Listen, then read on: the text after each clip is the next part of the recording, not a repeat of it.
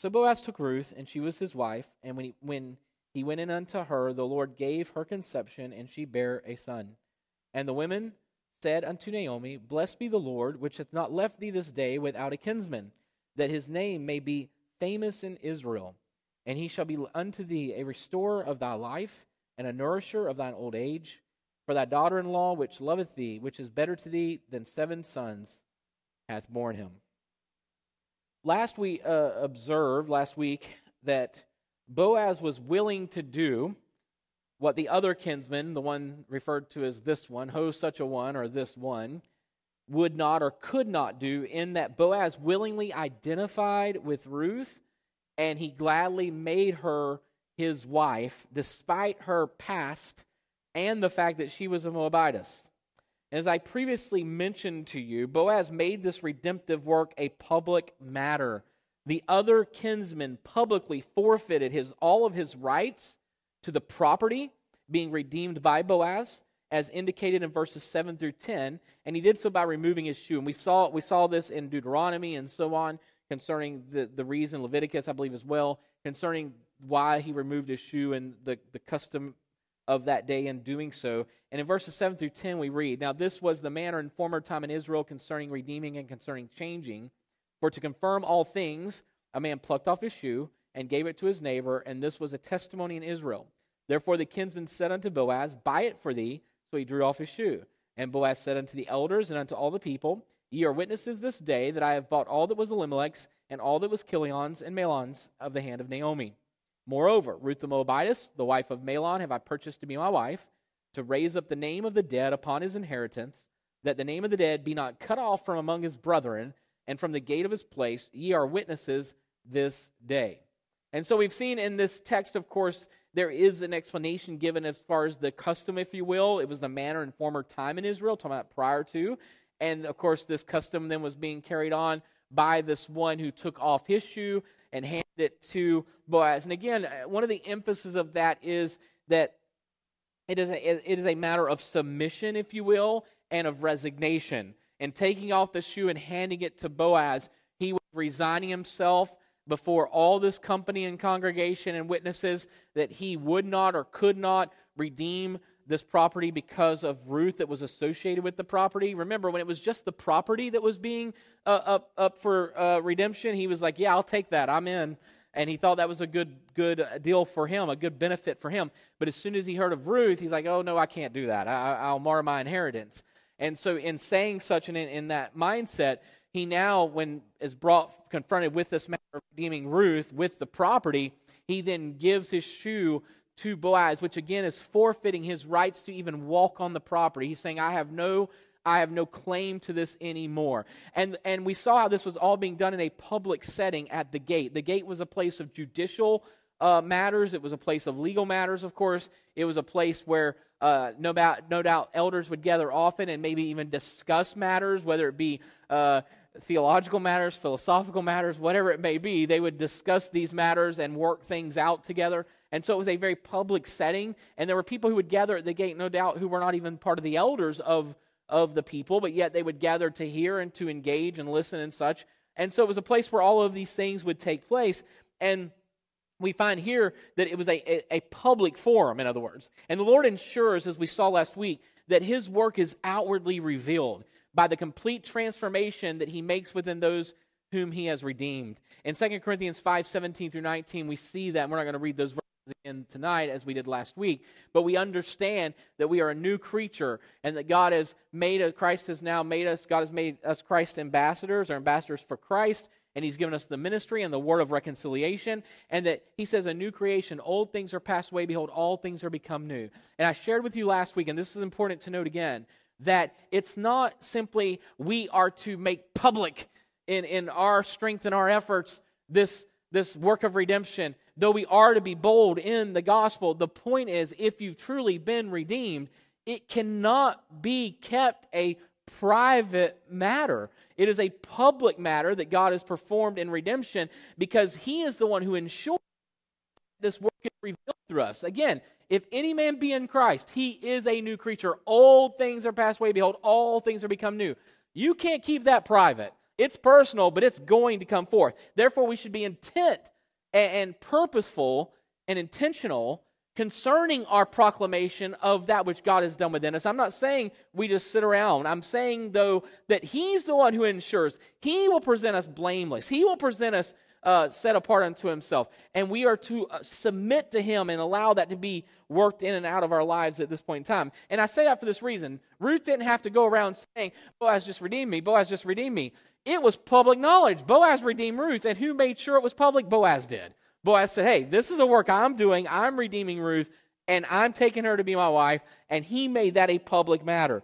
And so, again, as I've said many times to you, I'll reemphasize once again that always personal. Redemption is always personal, but never private. It is not a private matter.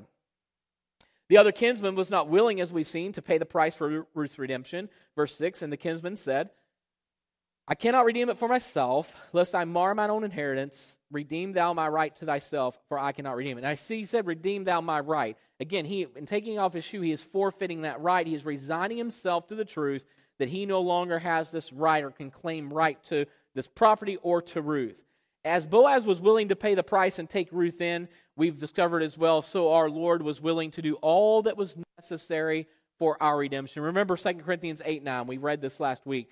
For ye know the grace of our Lord Jesus Christ, that though he was rich, yet for your sakes he became poor, that ye through his poverty might be rich. That was not just uh, to accommodate us. No, that's what was necessary for our redemption. Christ counted the cost. He was willing to identify with flesh that he might then sacrifice, be offered as God's sacrifice, and humbly sacrifice himself at the Father's will for our redemption. He who was equal with God, thought robbery to be equal with God. Again, Philippians 2. Yet took on him the form of a servant. In the likeness of sinful flesh, he came and humbled himself to death, even the death of the cross.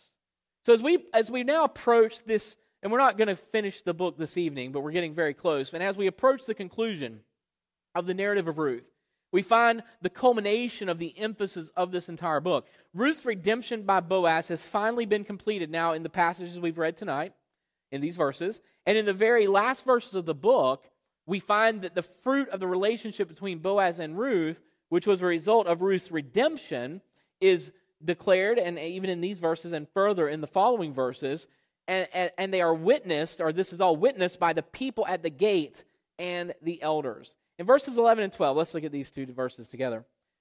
And all the people that were in the gate and the elders said, We are witnesses. Lord, make the woman that is come into thine house like Rachel and like Leah, which two did build the house of Israel. And do thou worthily in Ephratah, and be famous in Bethlehem. And let the house be like the house of Pharez, whom Tamar bare unto Judah, of the seed which the Lord shall give thee of this young woman. Now, it is not only that the people at the gate and the elders witnessed the redemption of Ruth by Boaz, but the scripture says something a little different than that. Now, I want to go back for a moment before we proceed, and let's go back up to verses 7 through 10. And I want you to see something here that is stated. It says here that uh, concerning the time when the kinsman uh, said to Boaz, Bide of thee, he drew off his shoe and then it says in the latter part in verse 10 that Ruth the Moabitess, the wife of Mahlon, have I purchased to be my wife, Boaz says, to raise up the name of the dead upon his inheritance, that the name of the dead be not cut off from among his brethren and from the gate of his place. And then notice what Boaz says Ye are witnesses this day. Again, this is a public matter. He says, You're witnessing Ruth's redemption. You are witnessing that I am buying all that pertains to Elimelech. You are the witnesses. And that's a wonderful thing that these people there were definitely witnesses of what was taking place. But when you come here to verse 11, the scripture doesn't declare that these people were witnesses. But notice what it says, verse 11, the beginning of the verse. And all the people that were in the gate and the elders said, We are witnesses. Now, this is interesting. Notice the words, we are are italicized, which means that they were added by the translators in an effort to provide clarity to the statement or to make it grammatically correct for the English translation. But notice this all the people in the gate and the elders said, witnesses. They said witnesses. Now, what is the difference here? Well, the implication is yes, we are here witnessing this. We stand as witnesses. But the fact that it is just stating that they make they said witnesses, it is saying that the people at the gate and the elders said this statement, witnesses, and the statement was more than just an acknowledgement as observers of the as, but more importantly, this was a statement of approval in regard. So they are saying, we gladly witness this. We bear testimony to this. And not just we've observed a transaction. It, let me say it to you like this, okay? Here's kind of the difference. If you look at a wedding, and basically that's what's taking place here in, for all intents and purposes. When you're at a wedding and people are gathered together, in most cases, obviously the people that are gathered together they, they are witnesses of what is taking place, are they not? They are people who are testifying of this marital covenant relationship that's being joined together, these two people being joined together as one, and, and they're saying, We are witness to this this day. But there's something more to it than that alone. I don't know when, when people go to weddings, wedding ceremonies and such, usually, this isn't always the case, especially for men, but usually the people that are gathered there together want to be there in celebration of the couple and of the of the marital relationship. And so though they are truly witnesses of this event they are there in celebration of this event and in celebration of the of the two individuals coming together as one in a marital covenant relationship. So when he says when they claim the elders and the witnesses it's not simply a legal, judicial matter, though it does include that, where they're saying, hey, we have witnessed that all of this has been done today.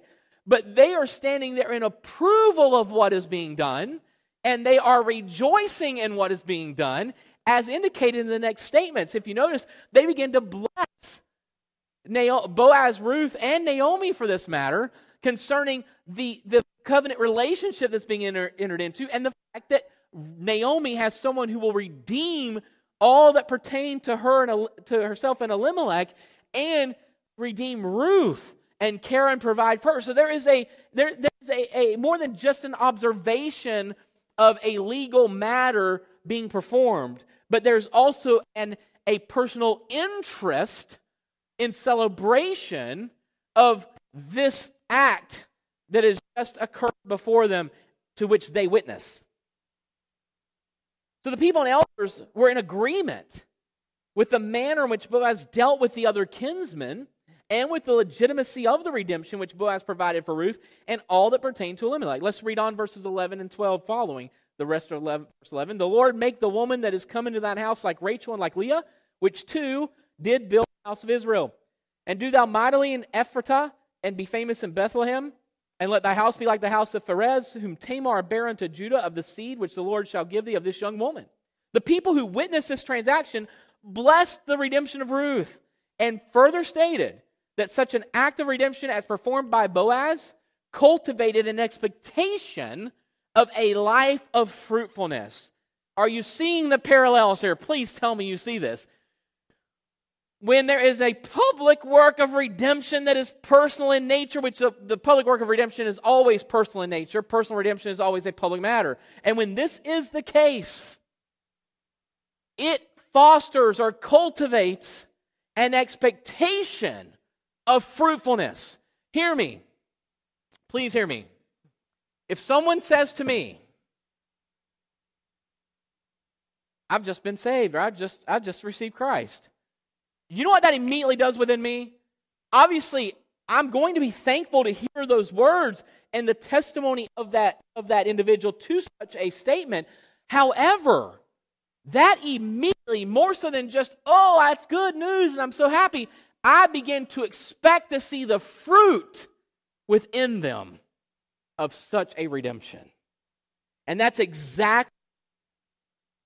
Notice immediately they say, oh, blessings upon Boaz, upon Ruth, upon their union, that they would be fruitful and bear children. And, and blessed is Naomi as well, that God has not left her to herself and left her to her own ruin. Has raised up her, her, her family's name through Boaz that children would be born. Are you seeing this? This is fruitfulness of the relationship. that covenant, which was a part and result of this redemptive work of Boaz, immediately caused those who witnessed such to say, We expect to see fruitfulness from this redemptive work and this relationship. Hear me. If there is no fruitfulness spiritually to what people call their salvific experience, then it is not a genuine biblical salvific experience. Fruitfulness is a result of redemption. So these witnesses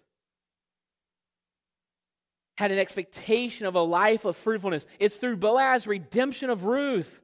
The name of the dead was raised back to life, as we read just verses prior, through the offspring of the covenant relationship between Boaz and Ruth.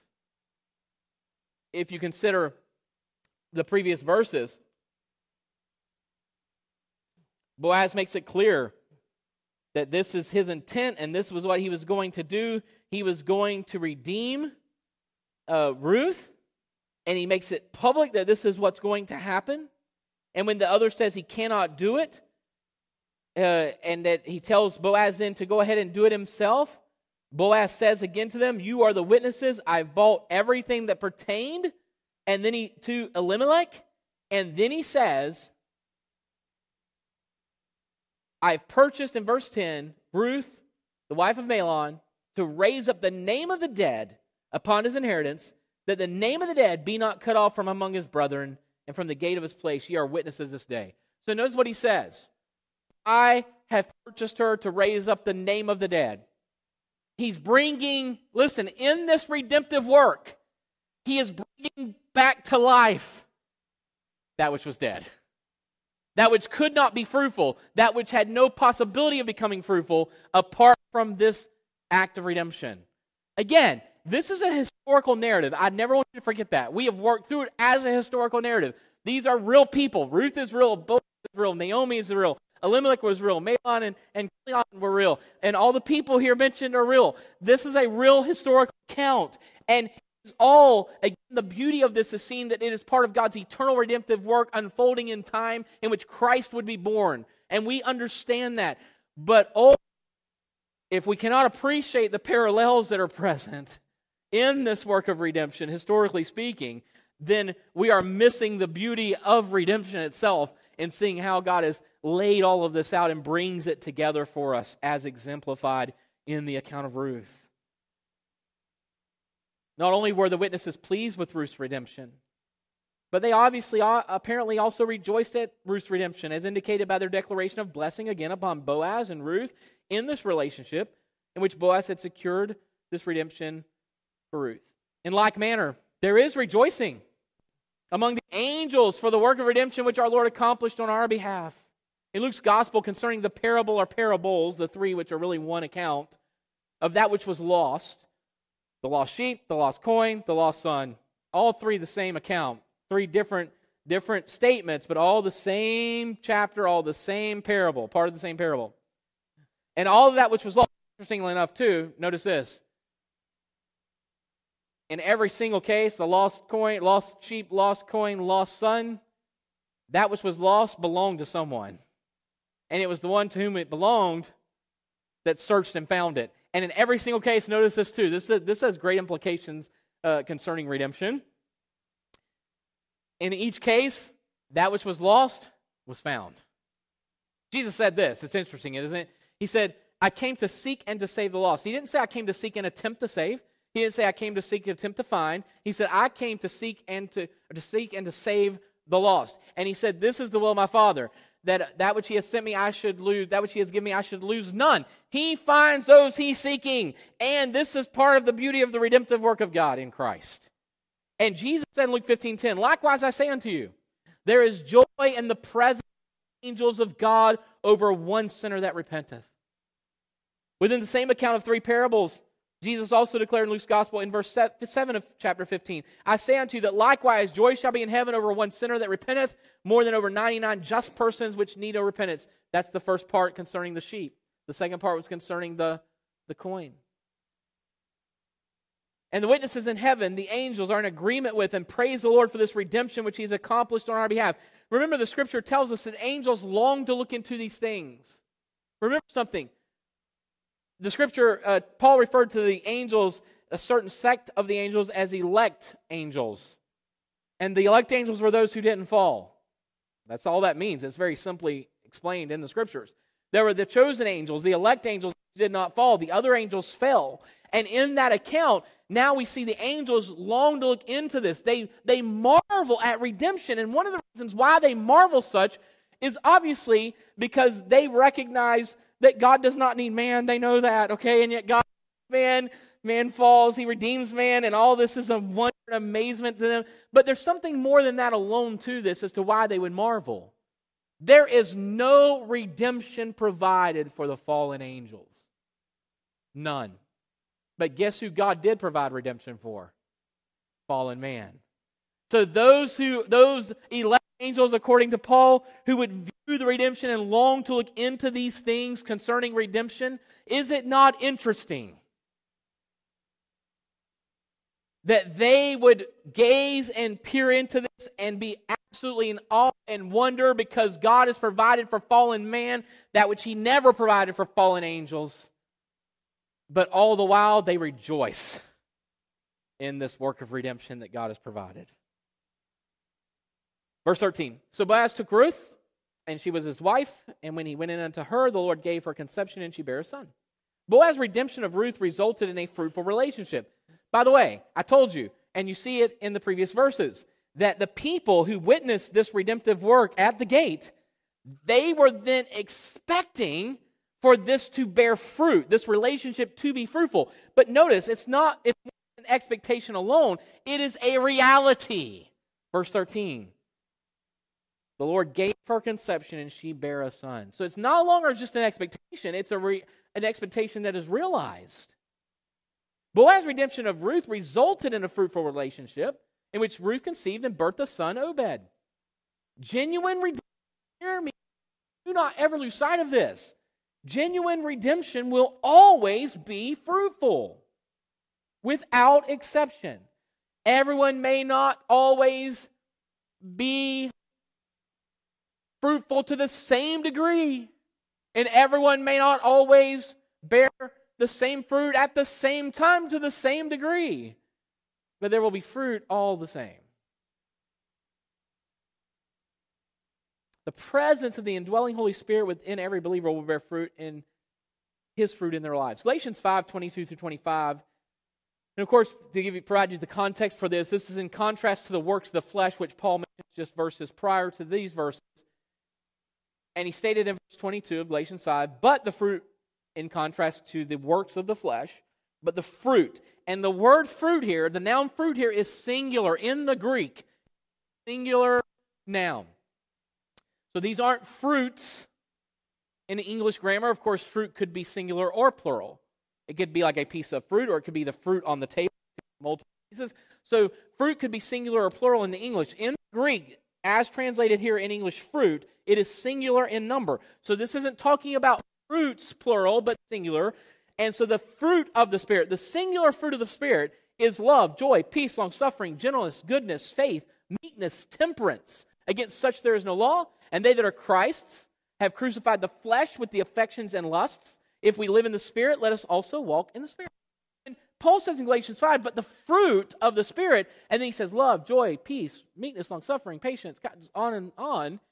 He's not talking about multiple fruits. He's talking about one fruit. This is the evidence of the Spirit of God in your life there is this fruit, singular, of the Spirit, which consists of all of these things, not some or pick through them. Now, I will contrast this just for a moment, because usually when I deal with any one of these three things, I bring the others into it to make a distinction for you, to help you. I'll remind you of this. Many of you already know this, no doubt. But there's the gift of the Spirit, which is salvation. We are given the Spirit of God in salvation, right? He indwells us. Then there is the fruit of the Spirit, singular, which is the evidence of the presence of the Spirit within us. And then there are gifts, plural, of the Spirit. In which they are differing gifts, they are varying gifts. There is it, it is there are multiple gifts, and I believe primarily we really one of those is primarily manifested through us as individual believers, meaning it, God divided severally as He will, the Scripture says, concerning these gifts. So the gift of the Spirit is our salvation, singular. The gift of the Spirit. The fruit of the Spirit, singular, is the evidence of the presence of the Spirit, while the gifts of the Spirit are given divided up to us as God has so designed and desired that the body of Christ may function as one together. So here we find, as a believer in Jesus Christ, genuine redemption will always be fruitful because the Spirit, the fruit of the Spirit, is present in every person in whom the Spirit dwells. It is the Spirit's fruit, not the believer's fruit. And that is key here. This isn't, oh, I bear love and no, it's the Spirit's fruit. So let me ask you something. Regardless of the believer, believers are given gifts of the Spirit, but they are varying gifts. These are not varying fruits, plural. This is one fruit. And so, that being stated, if it's the Spirit's fruit and not the believer's fruit, then where the Spirit abides, guess what is present? His fruit. That's why we understand that the life of the believer will always be fruitful because it's the Spirit within us to whom the fruit belongs, not to us. We bear fruit, we bear witness of the fruit, and that fruit is manifested through us, but it's not our fruit, it's His fruit. Verse 14 And the women said unto Naomi, Blessed be the Lord, which hath not left thee this day without a kinsman, that his name may be famous in Israel.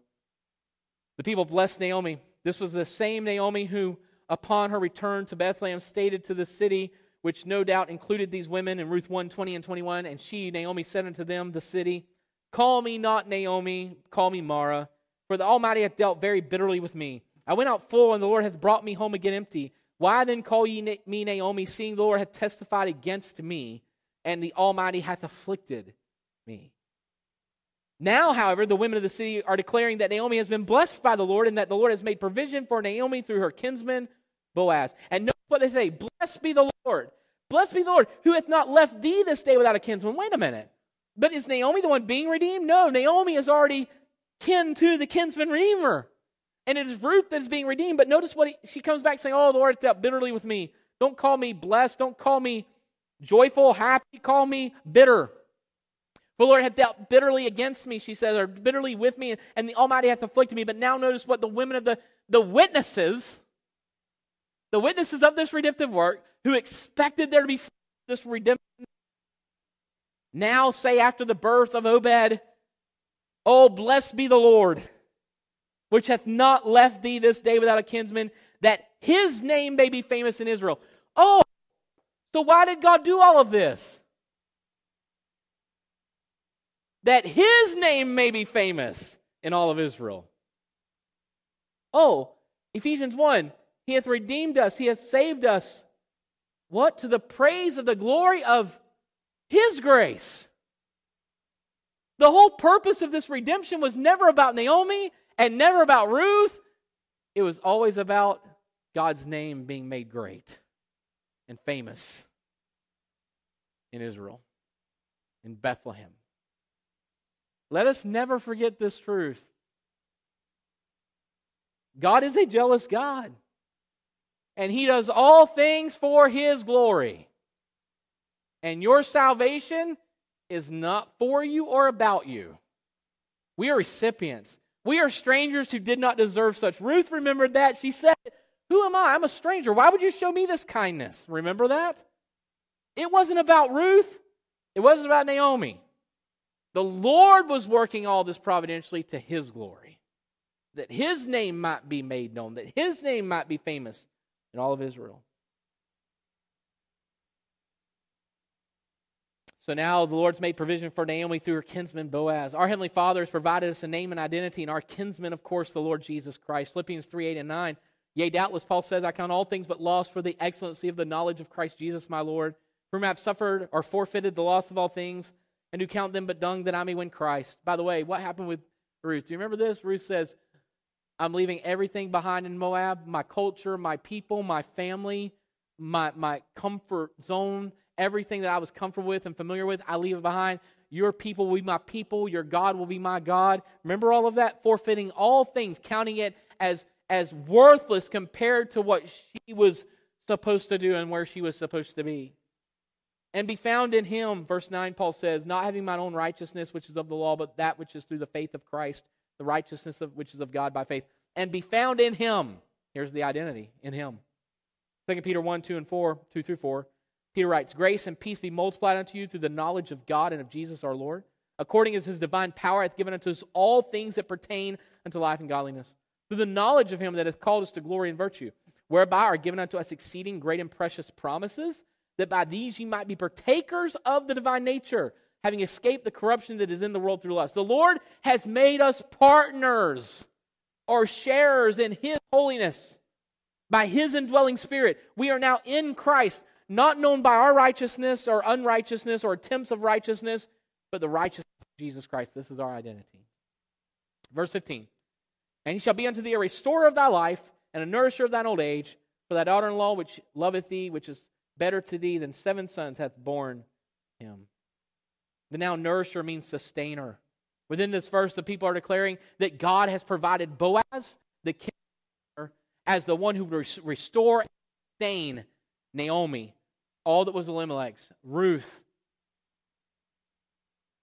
all that pertained to Elimelech. It is the Lord Jesus, our Redeemer, who is the restorer, who is the sustainer of all those he has redeemed, who now trust and rest in him. Jude verses 24 and 25. Now unto him that is able to keep you, keep you, observe, watch, protect, guard from falling, and to present you faultless before the presence of his glory with exceeding joy. To the only wise God our Savior be glory and majesty, dominion and power both now and ever. Amen. There is something to say concerning love's restoring power and its sustaining ability. God provided redemption for Ruth, for all that pertained to Elimelech, for Naomi, the one who came back and says, Oh, God hath dealt with me bitterly. God has, has judged me harshly. And the witnesses there say, Oh, blessed be the Lord, for he is good. He has redeemed you, he's not left you to die alone and to die without the name, your name being raised up, but rather he is raised from the dead back to life. That which could have never been fruitful. He's provided and made this fruitful through this redemption. And now we rejoice with you. You know, I don't rejoice in professions of faith. I rejoice in the fruitfulness of faith by those who've made such profession. And here you find that that's what's to be expected. Again, even in the parables which we spoke of just a moment ago, the parable in Luke, if you recall, it doesn't say there is joy in heaven over one profession made. No, over a sinner who truly repents. The angels rejoice when one is truly saved, not when there's a profession made, when there's genuine salvation. We rejoice not because someone makes a statement, we rejoice because there's fruit in genuine redemption and we know that this is the work of God, not a claim of man. God makes this public. Again, God makes redemption public. It's personal, but it is public. And you will gladly as well testify to it being public when you are redeemed. But our testimony is not what determines whether or not your salvation is public. It is God who's determined that it is public, not you. But you will gladly bear witness publicly if you receive such redemption. Thank God for this redemption. Thank God for the example of Ruth we find in Boaz and how he is redeemed in this account. Let's pray. Father, thank you again for the opportunity we have to open the Word of God, and we thank you for its truth. And we pray, Father, that you might be glorified in and through our lives and through the redemption you have accomplished on our behalf through our Lord Jesus Christ. May we never take for granted this wonderful work.